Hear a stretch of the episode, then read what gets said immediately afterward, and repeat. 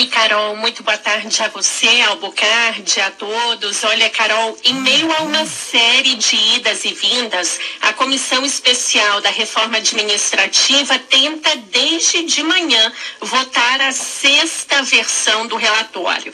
O novo texto, Carol, foi protocolado cinco minutos antes da sessão. Na nova versão, o deputado Arthur Maia retomou o prazo de 10 anos de vigência dos contratos temporários feitos por estados e municípios. O parlamentar tinha reduzido para seis anos para agradar a oposição, mas ele voltou atrás. Arthur Maia também desistiu de um outro acordo com a esquerda e incluiu novamente um artigo que permite aos governos federal, estaduais e municipais realizarem parcerias com a iniciativa privada para a realização de serviços públicos.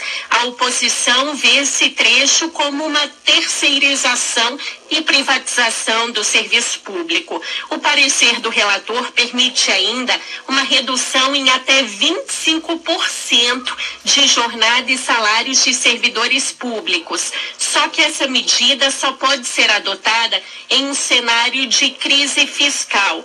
Em contrapartida, Arthur Maia manteve a possibilidade de aposentadoria integral para policiais civis, desde que eles tenham entrado na carreira antes da reforma da Previdência. O relator também incluiu oficiais de justiça como carreiras exclusivas de Estado, que terão mais garantias que os outros servidores.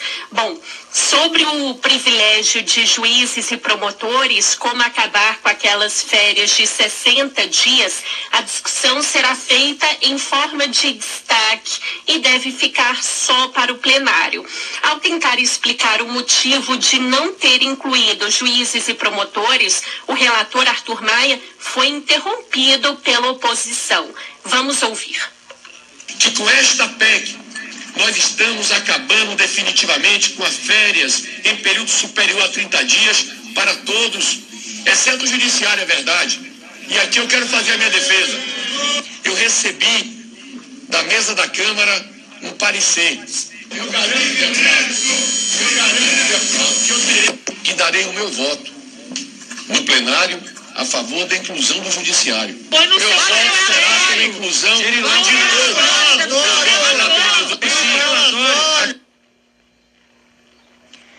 Ô Izzy, como é que ficaram as regras para deslocamento dos servidores por avaliação de desempenho, hein?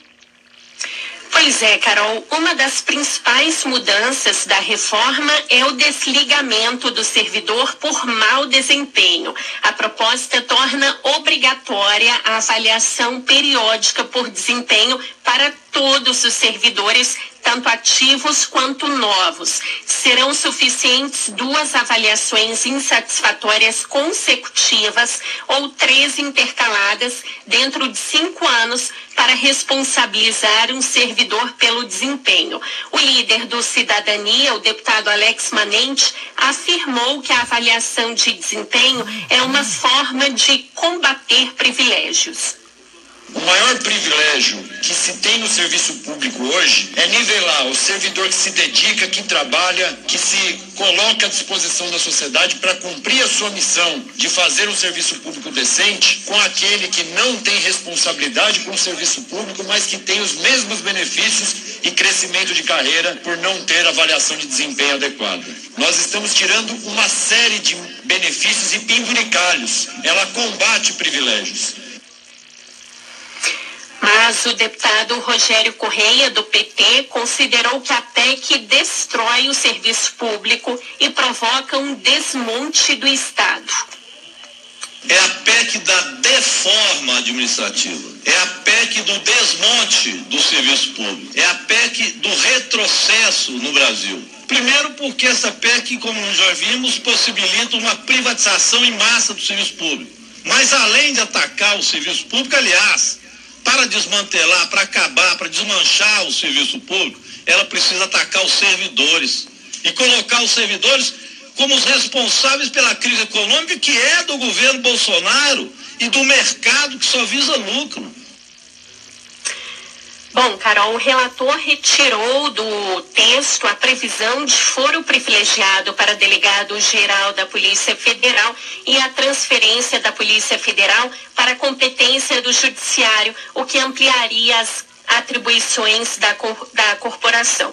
O resultado aqui na comissão, Carol, pode sair a qualquer momento, isso porque a sessão já caminha para o fim com orientação de bancada em relação a voto. Depois que tiver a análise concluída na comissão, o texto segue para o plenário da Câmara, onde precisa ser apreciado em dois turnos e ter 308 votos favoráveis.